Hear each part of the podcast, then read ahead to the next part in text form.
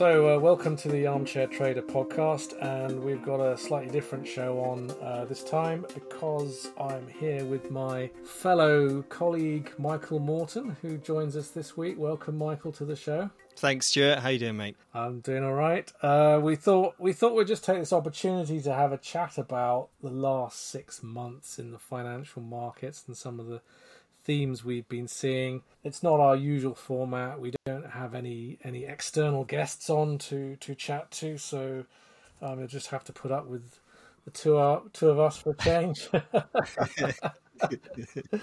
um, but um, I guess it's really been a it's been a sort of roller coaster six months, really going back to New Year.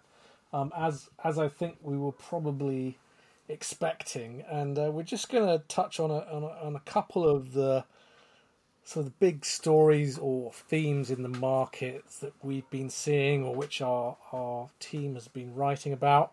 And really, one of the big ones is um, what is now what is being called the GameStop uh, frenzy, uh, which now everybody's familiar with, but that happened earlier on this year, um, and we certainly uh, have done more than enough of GameStop on the website. It was a little bit of a watershed, I thought, for the financial markets because it demonstrated to a lot of people in in in Wall Street and further afield that uh, social media is actually capable of making a significant impact on on share prices um, and even on commodity prices, as we saw in the silver market. And, and that has been a trend that we're continuing to see even now, uh, where we're now seeing me- what they're now calling meme stocks, um, with, uh, again, you know, Wall Street Bets forum on Reddit powering some of these shares to crazy valuations.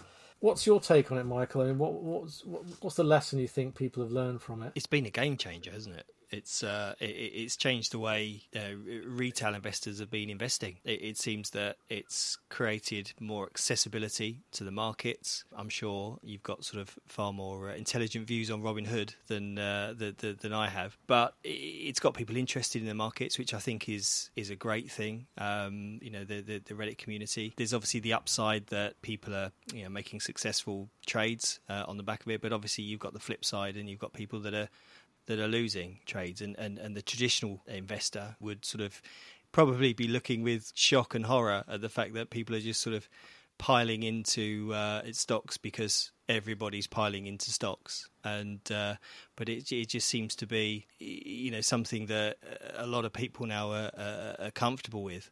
I guess it's, it's, not for me to say whether that's good or bad. It's it's certainly not the way I would do things but there's a place for it. And you know it's it's, it's the old adage isn't it? As, as long as you can uh, you know you're investing with money that you can afford to lose it's it's actually a bit yeah, of fun. yeah. Don't don't remortgage the house and, and put no. I mean the thing a couple of the things that struck me about it was one was um, and continue to strike me about it is, is this idea of commission free trading where Robinhood, who at the time we're recording this is just about to IPO, buy buy. Yeah, I mean you can just basically buy shares um, without paying any commission. Whereas with many brokers, you there is a cost to doing this. Whereas with Robinhood, particularly in the US, you can be in and out of these, and there's no, you know, you're not seeing a cost there. They're making their money from selling their their data and their, and their trades um, to other parties, which is probably is not. I won't get into that in any depth on this podcast, but the fact that you can trade trade for free, so to speak, seems to have been a big factor. It's just made it accessible, hasn't it? I I, I think it's a good thing. It's a good thing. It's got people interested in in the markets, and uh, you know, got people talking. And I mean, there are others, aren't there? But you know, Robinhood being sort of the uh, the, the, key one. I think they came a cropper a little bit, didn't they? Um, uh, with the with the GameStop issue. But uh, uh, you know, ultimately, uh, for you and I, this is this is what we we set up the Armchair Trader for was to get people interested in in in the markets and understanding them and and, and how they work and uh, you know the the fact that people were doing that is is brilliant. Yeah, yeah, no, it has certainly certainly opened up the market to a, a whole new generation of traders and investors. And I guess one of the th- what will be interesting to see is whether this was a phenomenon that was driven by the fact that everybody was locked down and couldn't go down the pub and couldn't go yeah. out to the nightclub, and therefore it's easier to trade GameStop. It was their pub money, wasn't it? well, yeah, that's your pub money. Yeah, exactly.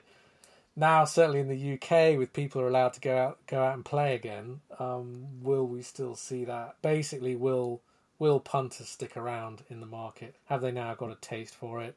Um, or, or yeah. was this just a passing phenomenon? Well, I think, as you said, we're still seeing meme stocks. Yeah. Um, I mean, you wrote about one the other day. Uh, I think it's still there. I, I, it's probably not got the momentum um, I might be wrong, but uh, I, am not seeing quite the momentum that we had from, from GameStop. But I've got an 18 year old daughter, and, and we were having a conversation about GameStop over uh, uh, over dinner one evening, and that's amazing because uh, it's creating interest. And another another big area of interest in, in the, the last six months has been cryptocurrency. I mean, where do we start with that? We saw another boom in Bitcoin.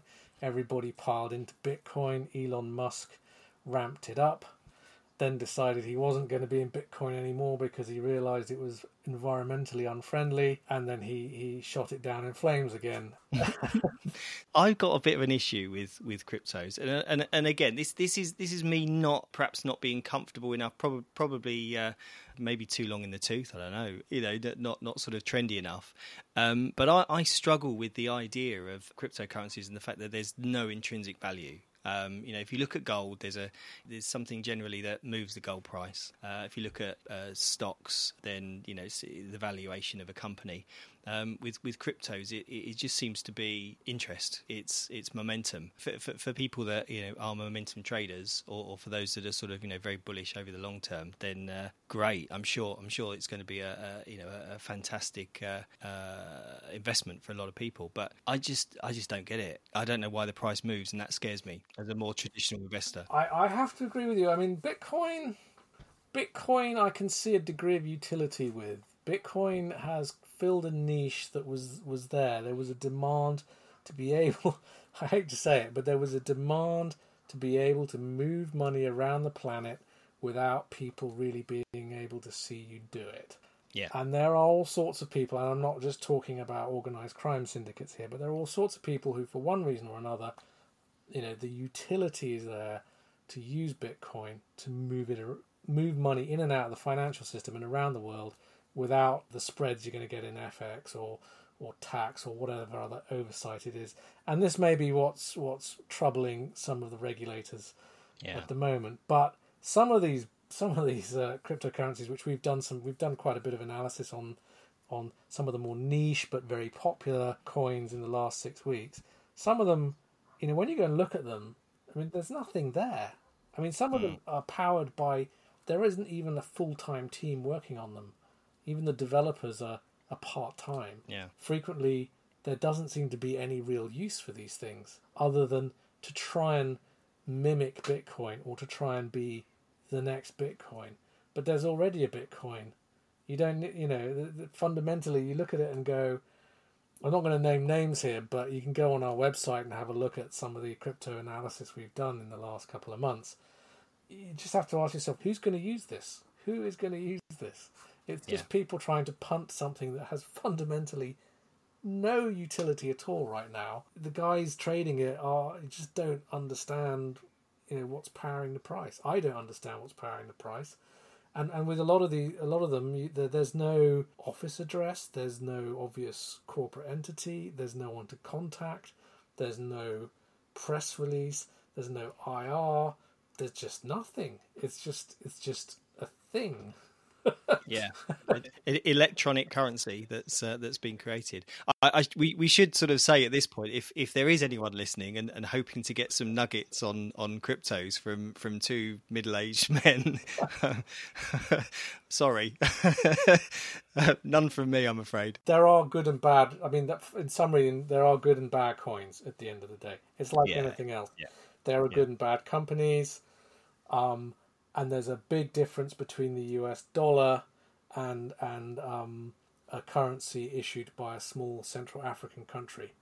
And I yeah. think people need to take that attitude when they're talking about cryptocurrency as well, because some of the, you know there's Bitcoin and there's Ethereum, and then there's all a lot of these other sort of minnows yeah. in the crypto pond. You know, some of which could have potential, but others of which are just going to disappear. I, th- I think um, uh, you, you, meant you touched on uh, the FCA earlier. And obviously, over here in the UK, it's very hard to get access to cryptos through um, ETFs or, or, you know, obviously through, through CFDs, spread betting. You can buy them through crypto wallets. How do we feel about that? I mean, should do, do we feel that you know people should be uh, able to to get exposure to to cryptos more more easily? I, I think so yes. Um, particularly something like bitcoin but some of the others as well you know like the top five or six. And and institutional investors can do that. But the FCA has taken the view that the market is too unpredictable, too volatile. They've banned CFD brokers from offering leverage trading on, on these currencies, which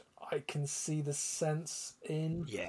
Uh, yeah. Just because it would be highly risky to try and trade something like that with a CFD, even if you're looking at 10 times leverage, let alone something like 100 times leverage. The the issue with for me is is is also banning the ETFs because I actually think the ETF as a structure is a lot safer for for an investor than investing directly in Bitcoin through a cryptocurrency wallet you can get in and out of an ETF faster than you can physical Bitcoin. Yeah. Um, without many of the other problems, and the ETF the ETF providers themselves are regulated. Yeah. And they're trading on a regulated market. So to turn around and ban the ETF, but at the same time, anybody can can go and buy Bitcoin directly on a on a you know through a cryptocurrency exchange.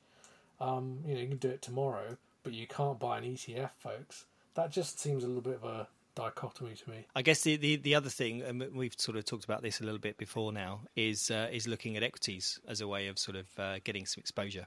To, uh, to to cryptos, you know, I get you, there's always that opportunity, I guess. Yeah, so that's the that is the other option. Uh, you can buy shares in some companies that have a high degree of exposure to um, the digital currency space. There are some now listed on the market. We've written in the past about Argo Blockchain, Cypherpunk. There are going to be others out there as well, and we'll probably be looking at some of those in the second half of the year.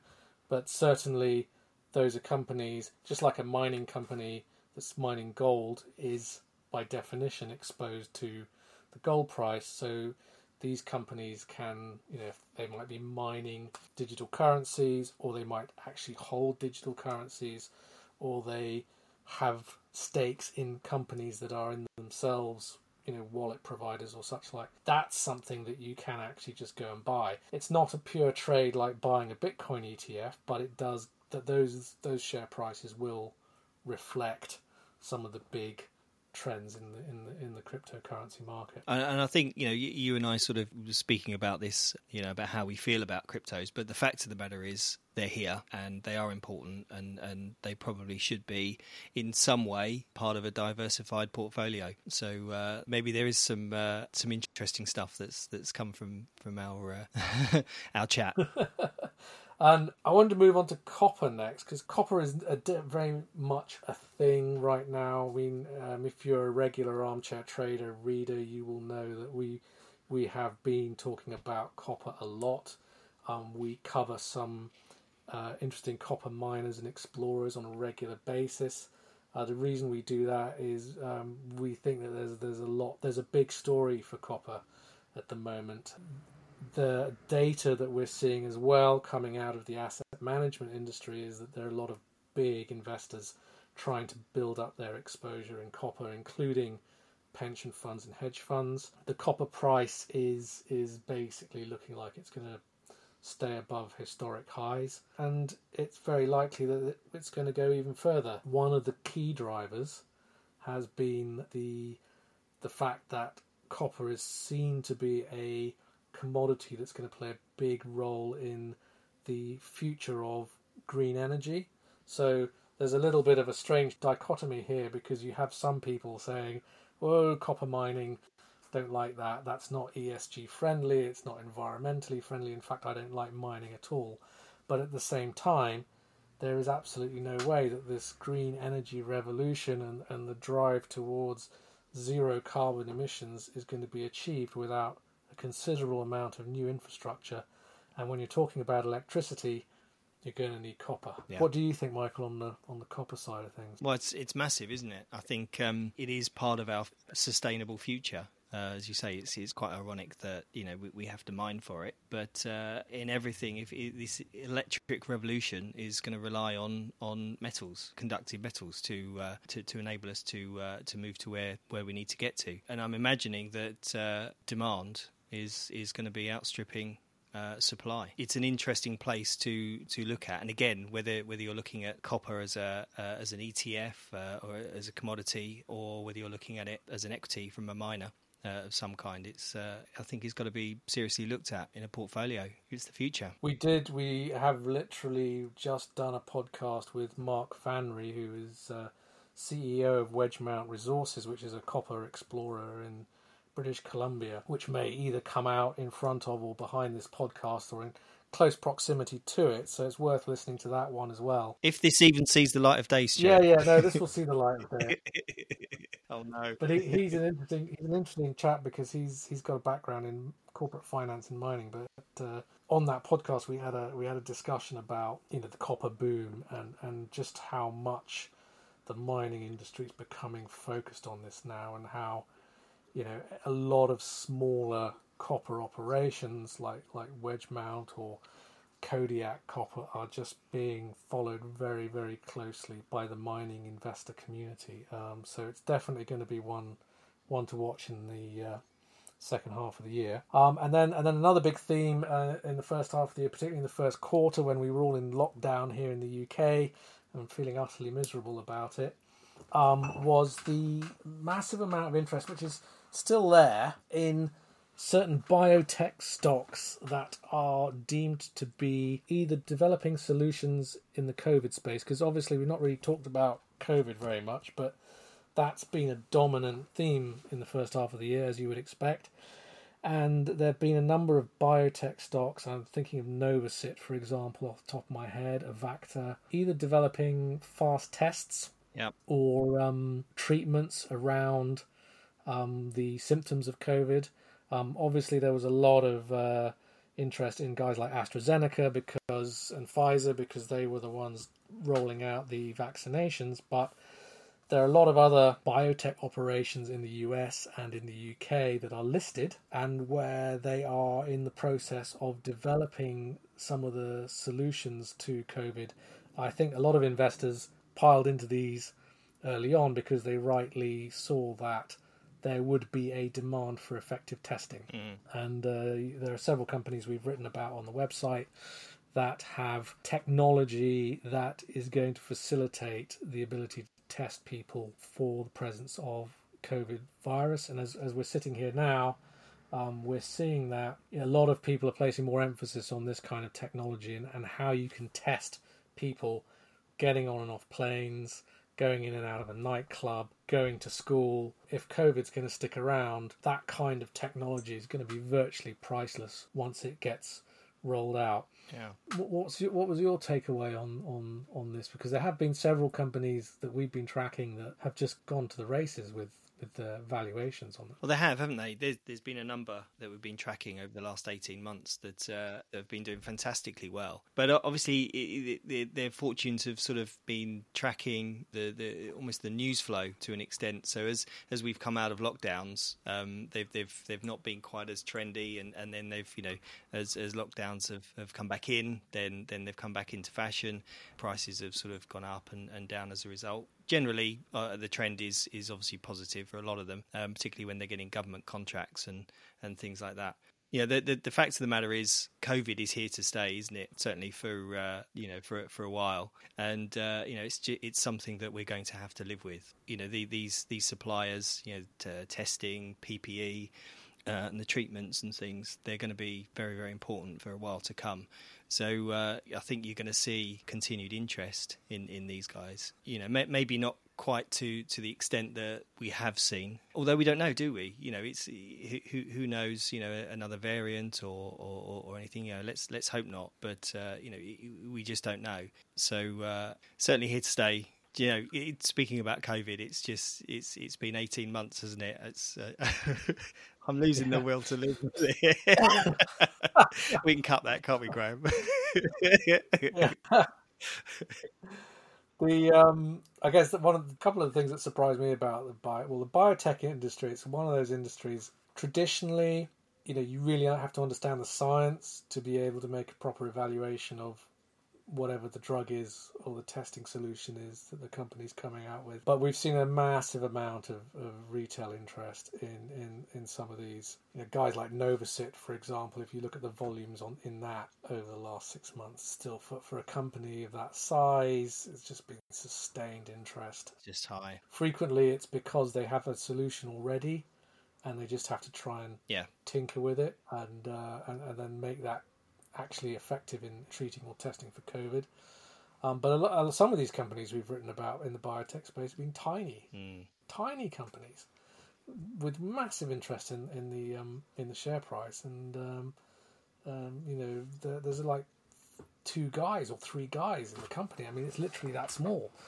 Um, but but what they're working on is where there's the massive interest. Well, I wonder. I mean, we, we talked before about GameStop, and, and I wonder if you know, obviously the, these were you know themes uh, from the first lockdown. You know, where people were sort of just you know investors were piling in, you know, on the promise and, and on the momentum. It's a similar story, really, and uh, you know, just seeing people you know interested, understanding where the I, I want to say opportunities. That's not the right word when you're when you're looking at uh, COVID, but but from an investment perspective, places to to uh, to put your money and, and, and, and following the momentum. It's they, have just provided a great opportunity for, for a lot of people. And and you know actually when, when you're looking at you know a lot of people were furloughed and and everything else, you, you, you hope that you know that it's been been a positive thing for for a lot of people to be able to sort of you know use use the markets. Because obviously um, you know with the first lockdown uh, there was a big drop in the markets uh, initially. And we've we've seen that ride back up and then then some over the last uh, last 12 months uh, or, or longer.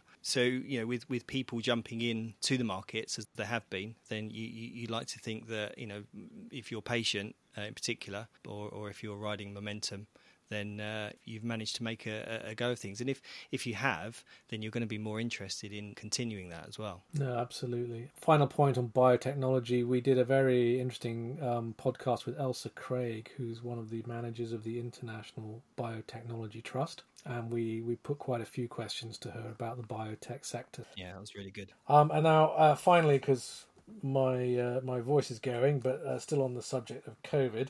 I mean, we're coming up to the up to the summer holidays, people are wondering whether or not they're going to be able to to travel, um, go on their traditional holiday abroad, or whether they're going to be stuck with a bucket and spade holiday in the UK. The travel sector, if, if there is one sector that's been really hit hard, uh, I mean, obviously retail and, and hospitality is another one, but the travel sector has been hit extremely hard. Well, it's still suffering, isn't it? Whereas retail has, has, has now opened up. Exactly, yeah. Retail's opened up, hospitality's opened up, travel, international travel, um, and tourism, and particularly airline business, um, um, seems to have, have really suffered from COVID, and uh, we've seen um, you know, massive drops in, in, in price in stocks in the airline industry. Um, but again, at the same time, unprecedented interest in well, one of the ones that really amazes me is is Carnival and um, some of the other cruise liners where we we saw sustained investor interest for months and months. It's amazing. Yeah. That and the cinemas basically seem to be two of the, the, the really favourite areas for investors who are prepared to get in and stay in because they obviously anticipate that, that at some point there's going to be a rally. Yeah, yeah, I mean, we've been speaking about this for, for a while now. It must be people looking at, at the long term or, or looking at momentum because it's been continually uh, driving forward but the same as you, quite quite incredulous with the uh, you know with the cruise liners as as they are at the moment. I think I think I read um, that they're just starting to plan dates for uh, things to start back up again. There, it'll be interesting to see what kind of appetite there is in the early early days based on the potential for risk if you're of a certain age and you know if you haven't had your vaccinations and uh, it's just an interesting one i find it fascinating because that we, we were seeing interest investors interested in Carnival, say, just taking one example. I mean, there's Royal Caribbean was another one mm. back in like February, March time, and, and there was a lot of investor interest in these companies. And at that time, it did feel, what on earth are these people? what are they thinking about here?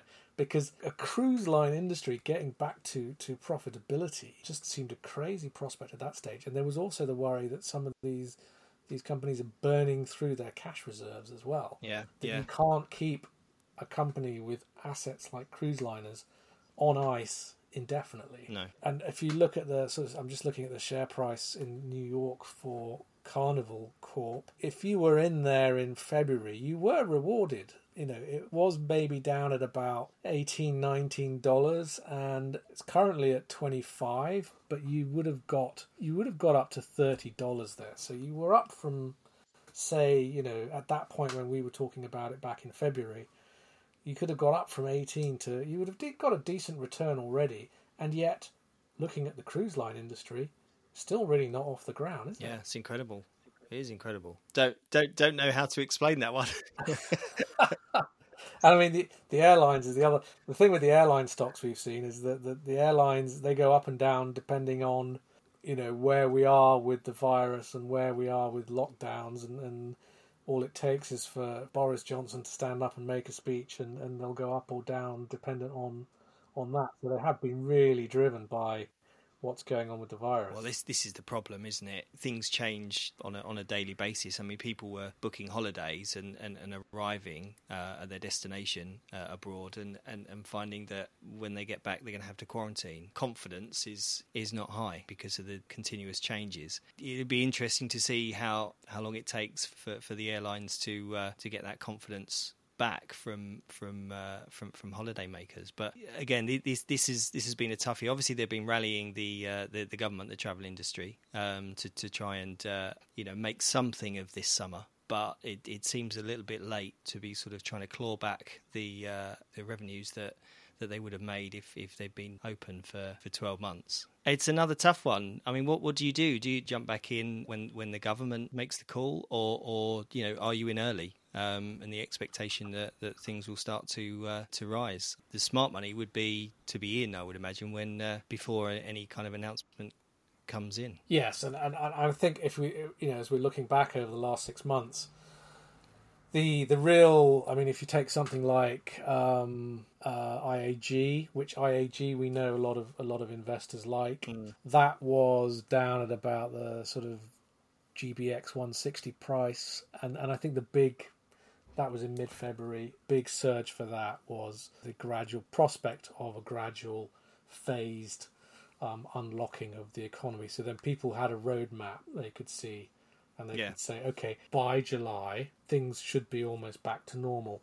And so that's when you saw that the surge in in in the I mean a surge. I mean yeah okay 160 up to um, you know maybe maybe 200 220.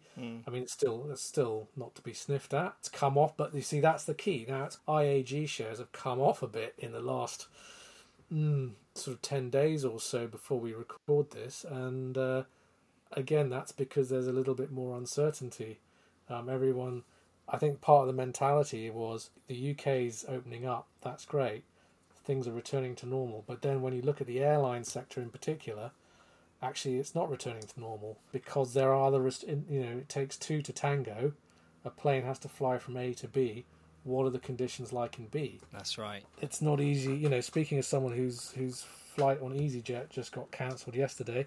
Thank you, EasyJet. I knew that's where this was going. uh, it is unpredictable. It is really unpredictable. And if you're an airline, you can't switch an airline on like a light switch. You can't just get all that, all those pilots, all that cabin crew back in the air straight away. Yeah. Even if they drop all international travel restrictions tomorrow, going to take the airline industry months to get back up to speed again. Uh, Months. yeah. So uh, it doesn't surprise me to see the IAG share prices slipped a bit in the last 10 days or so. Well, maybe there's an opportunity coming up. yeah, yeah. Watch that Watch space. that space. There you go. So I mean that's that's really all I wanted to talk about, you know, in our in our 6 month review. Uh, was there anything you wanted to add, Michael? Obviously, it's been a, a really interesting period. The last six months, it's it's been been hard for a lot of people for a lot of very different reasons. The markets, for me personally, have been uh, a bit of a salvation, I guess, because it's kind of some normality in amongst everything else that we've been going through, you know, with restrictions on our lives and uh, and everything else. So it's been, uh, you know, for me, really good to be able to focus on something. And obviously, you know, the, the markets have generally been on an upward trend, particularly in the uh, you know, recent short term. You know, all of this interest that we're seeing, we've seen a lot of it, you know, coming onto the armchair trader. And, and, and thank you to anyone who's listening and has been supporting us. Uh, you know, we, we really appreciate uh, your your support. It's enabling us to do a lot more, which which I hope you're finding valuable and uh, uh, uh, and useful, and, and, and, giving you sort of ideas on on where you um, would be looking to invest or trade, and uh, for, for, giving us the opportunity to do more of this, which is something that we love and, and, and inspires us. So yeah, thank you very much. Thanks to our subscribers. If you're subscribing to our, our daily newsletter on the website, or indeed if you're subscribing to this podcast, um, thanks for listening. We will be taking a little bit of a break on the podcast over the sort of late July, August period, but the plan is we will be back um, in September. With a vengeance, Stuart. With a vengeance. With a vengeance. with a vengeance. But um, yeah, no, and certainly season two will be will be starting in September, and we'll have some more interesting guests on at that point. And um, if you're very lucky, we'll be able to persuade Michael to come back on as well at some point or not. That's brilliant. Thank you, Stuart. Thank you. Thanks, everybody. You've been listening to the Armchair Trader podcast. Make sure you visit our website, www.thearmchairtrader.com, for your daily dose of financial markets news and sign up to our free newsletter there.